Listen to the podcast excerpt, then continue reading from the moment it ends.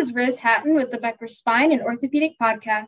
Here's your daily industry news briefing for today, June 22nd.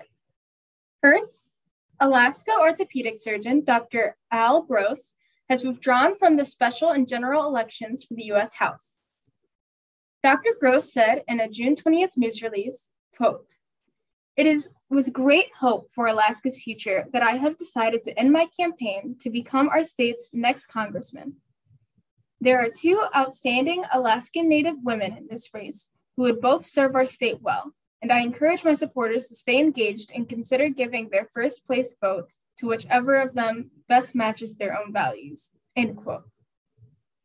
Dr. Gross placed third after the June 11th special primary election with 48 candidates and was set to advance to the ranked choice election in August with three other candidates, including former Alaskan Governor Sarah Palin, according to the Anchorage Daily News.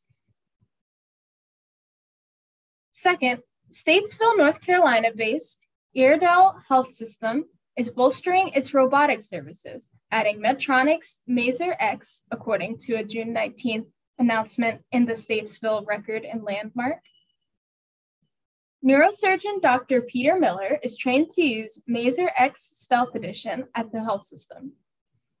The robotic arm incorporates imaging to assist with surgical planning and can provide more precise cases.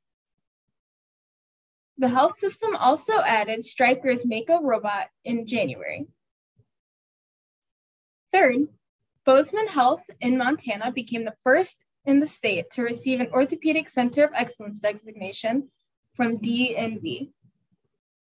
The Spine and Joint Institute of Bozeman Health earned the designation through certification in hip and knee replacement, spine surgery, and shoulder surgery, according to a June 21st news release. Certifications include a rigorous on site survey by DNV. The designation was granted June 16th. If you would like the latest spine and healthcare industry news delivered to your inbox every afternoon, Subscribe to the Becker Spine Review e newsletter through our website at www.beckerspine.com.